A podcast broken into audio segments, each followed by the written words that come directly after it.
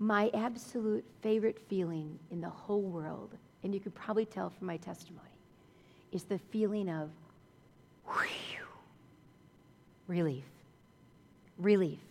You know, where I'm sure you've experienced where you didn't get what you deserved, and that great big whew comes over your life. Like, for instance, when Danny Clayton, who was my partner on The Fish, I remember he was going, he told me he was going like sixty, sixty-five miles an hour to get to the studio in snow.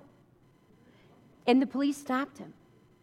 And I said, oh, Danny. I said, my goodness. He goes, I know, but I only got a warning. I said, well, you know what? That's God's grace over you. He goes, I know. Whew. That absolute big relief. You know, the most requested Christmas song on The Fish was Silent Night nine one one. Do you remember that? It was a song where Silent Night plays in the background, and the voice of God was like this great big voice that we think God speaks in, right?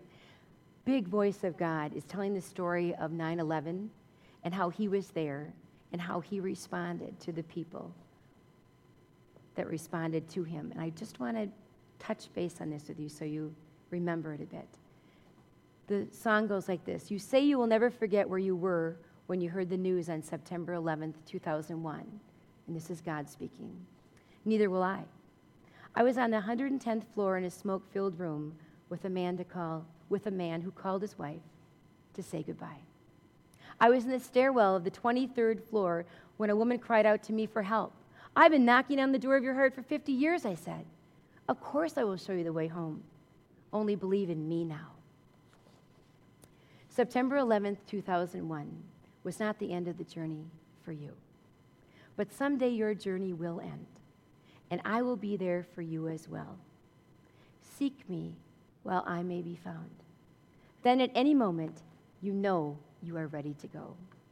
I will be in this stairwell of your final moments. I love you, God. My sisters are eleven and twelve years older than I am, and so I have older nephews.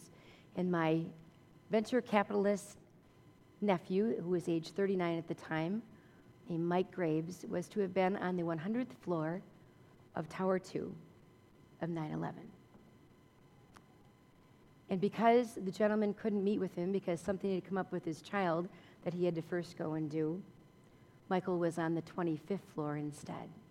And so he was able to escape out of Tower two. And he said, you know what, Margot?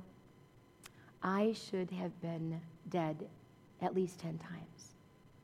Through all the death that I saw, all the war-ravaged buildings, all the smoke, everything that was happening, I remember finally making it across the bridge and hearing the sound coming from Salvation Army of Amazing Grace, how sweet the sound that saved a wretch like me. I got there and they put a blanket around me. They gave me a cup of coffee.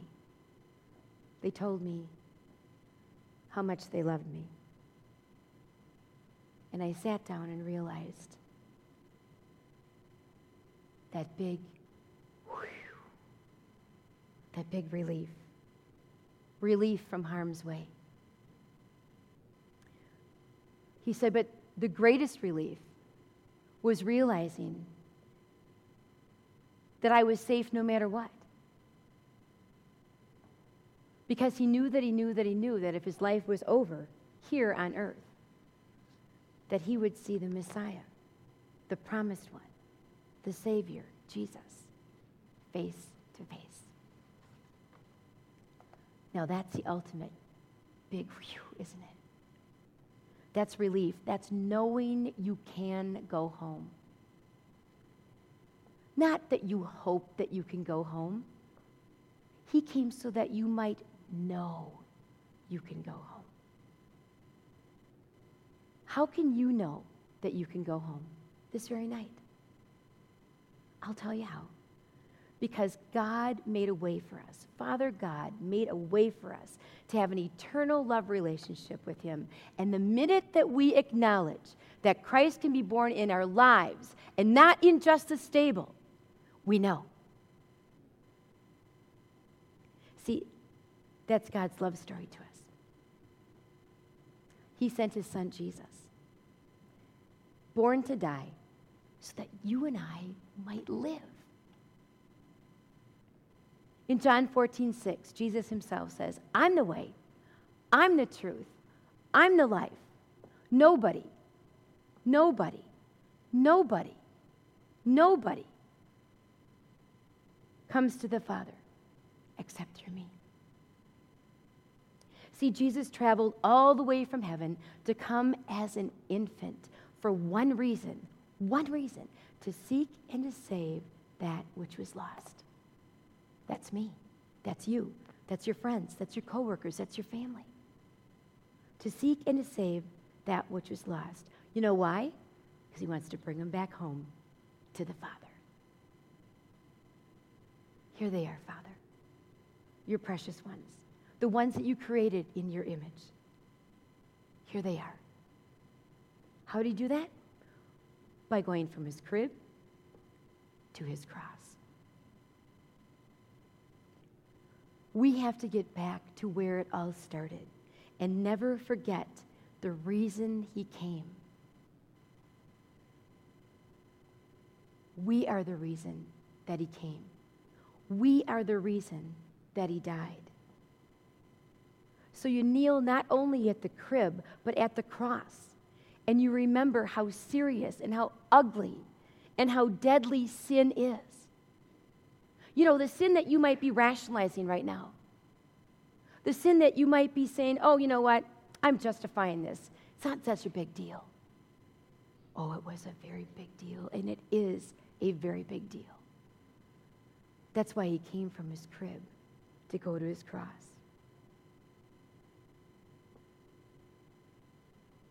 When you stay at the cross, you let his forgiveness give your soul a shower like he gave mine at age thirty-one. It's that, ah, fresh relief. And you realize again just how loved you are by God. See, it's at Skull Hill, it's at that cross where you strip away all your meetings and all your activities and all your more meetings. You lay aside your creeds, you lay aside your rules for a moment. And you remember that Christianity ultimately boils down to two people. You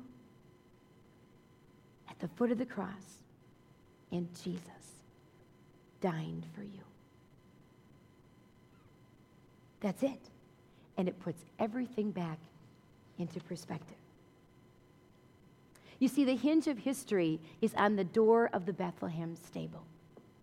And during the holidays, we honor him for who he is.